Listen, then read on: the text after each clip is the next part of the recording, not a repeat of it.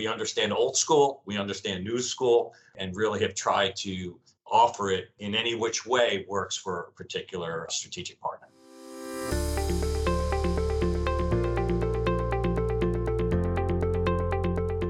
Happy today to be here with Les Schlesinger. He is the President and CEO of ClaimRide and Continued Mobility.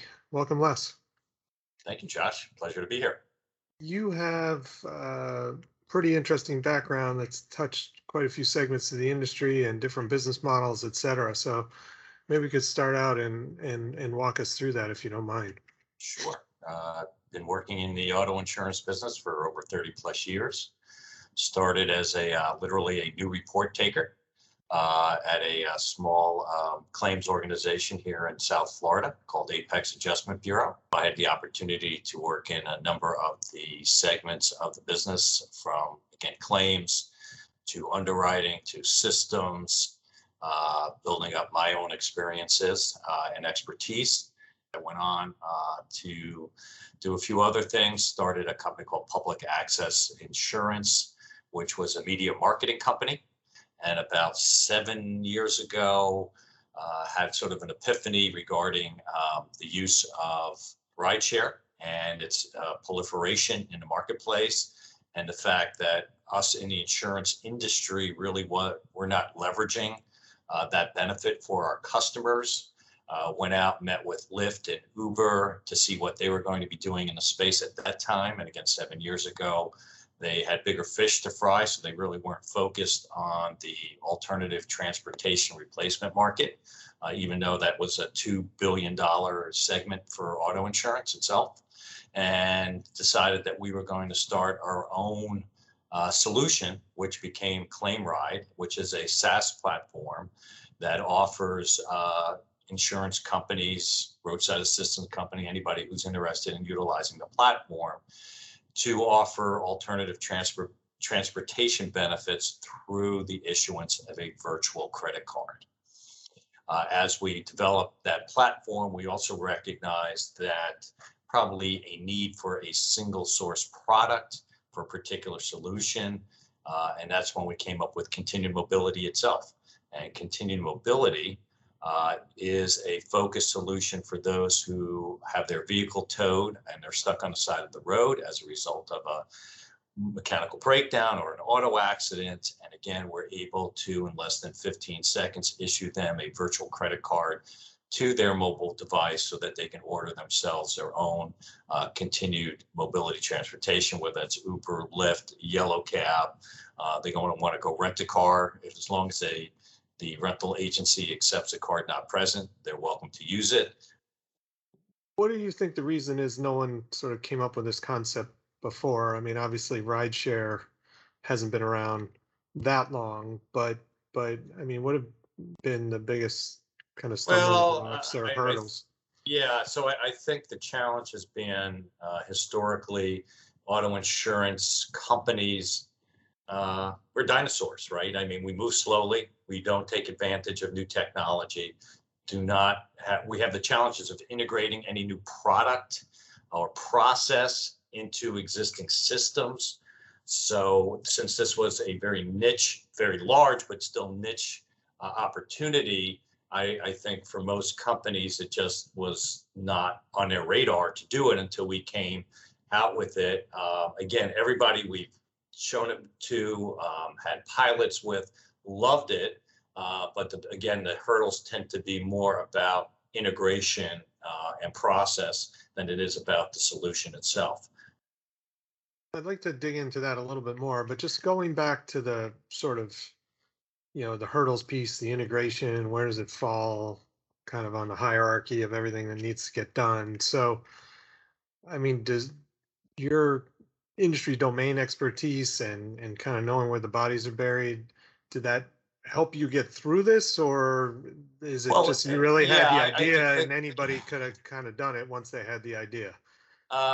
Again, I think it's a great question. And yes, I think my familiarity with programming and systems and the various choices that are available to the carriers, whether it's in-house, third-party, Where do we play in that space? How do we help a carrier get over those hurdles? Also gives us a different perspective and a unique positioning so that, you know, a typical insurtech company who doesn't have our depth and breadth of insurance knowledge is going to be more challenged. I guess maybe to broaden this conversation out a little bit. So there obviously have been quite a few insurtechs, I guess you would say, new school companies that have come and, you know, hit all segments of the market, but it's the most probably prominent, notable ones that maybe have struggled have gone, you know, after preferred business, gone after, you know, some pretty major players who've been doing this for a long time. So, do you think the issues relate to sort of a misperception that you could somehow use tech to overcome, you know, years and years of data and underwriting and claims history? Is it, you know, just the cost of or the value of those brands that have been built out there? I think for us, relative to preferred, standard, non-standard, again, the challenge we've had with the preferred, in some cases it's size, right, and scope in terms of not so much that they don't want to offer what we're offering, it's where does it fit in the scope of the multitude of challenges that they have, the systems that they're using, can they integrate, how do they integrate? You know, they want the perfect, not the very, very good sometimes, and trying to get the perfect means you never get there.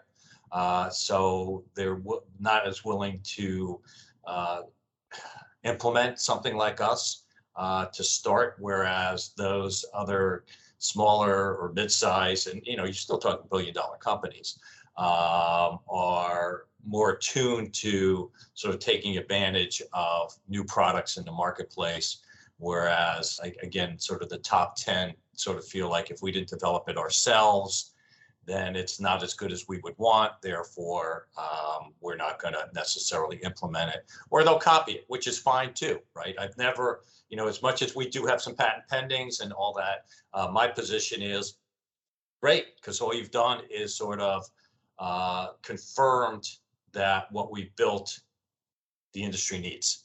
And so if somebody, you know, one of the big players wants to institute it themselves, we're all for it. You know, because what we're looking at is that there is sort of the 10 companies and there's another 300 plus companies, right? When you think about the overall market, or even a lot more than that.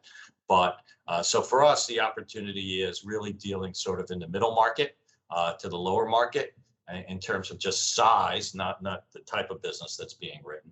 But again, those carriers who tend to be more flexible because they're either newer or smaller or don't have the bureaucracy. I think, you know, one of the bigger things that we face, and your experience is probably similar in talking to folks, is just the sheer bureaucracy of trying to implement something new. A little bit of a different question here, but I've talked to some people and I've done some reading where, you know, some people think that the world is sort of going to go to people who have expertise in manufacturing product and people who have expertise in distributing product. So where do you see sort of MGAs fitting into that if those things kind of split apart a little bit? It's a fascinating question, right? Because I think you're actually seeing the proliferation of MGAs for several different reasons. One, I think InsurTech saw it as a way to get into the distribution game without forming a formal carrier, and that's fine. But again, it leaves a lot of questions there. But again, I think you made the earlier point about sort of a niche expertise. And right, if you go back to where did MGAs come from, right? It typically was somebody who said, you know what, I really do have an expertise in either, whether it's a geographic expertise, a product expertise, a risk-bearing expertise, whatever that case is. And large carriers said, hey, this person, this group over here is probably better at that little piece than we are. So let them offer our product or our paper or whatever that relationship may be And so therefore the MGAs came about. So whether that's cyber today or lots of different lines where you have a quicker response, more localized or a specific expertise, I think MGAs will thrive. So shifting back to your offering, anything in terms of product roadmap or what might be coming down the pipe that you'd share? Yeah, so I think that's a great question. Again, so I think we're clearly focused on expanding our solution for integration to remove that. The utilization of our platform for other types of claim payments, because we've already built that solution. It was very obviously focused on alternative transportation reimbursement, but we get questions all the time about, well, can we use it for this? Can we use it for that? Can we, pay for a hotel? Can we pay? And of course the answer is yes, right? You can really expand it, and we know that there are other competitors in that space. Sort of claim, the whole payment processing solution. But again, our approach is less about just the technology of the claim payment as our understanding of how that experience should be for both the adjuster who's having to process it and the consumer who's having to receive it. Great. Les, anything else before we wrap up? No, I really just, I appreciate the opportunity and the time, and, hopefully there'll be some folks out there who have some interest in talking to us. All right, great. Well, Les Schlesinger, President and CEO of ClaimRide and Continued Mobility, thanks so much for being on. My pleasure. Thanks, Josh.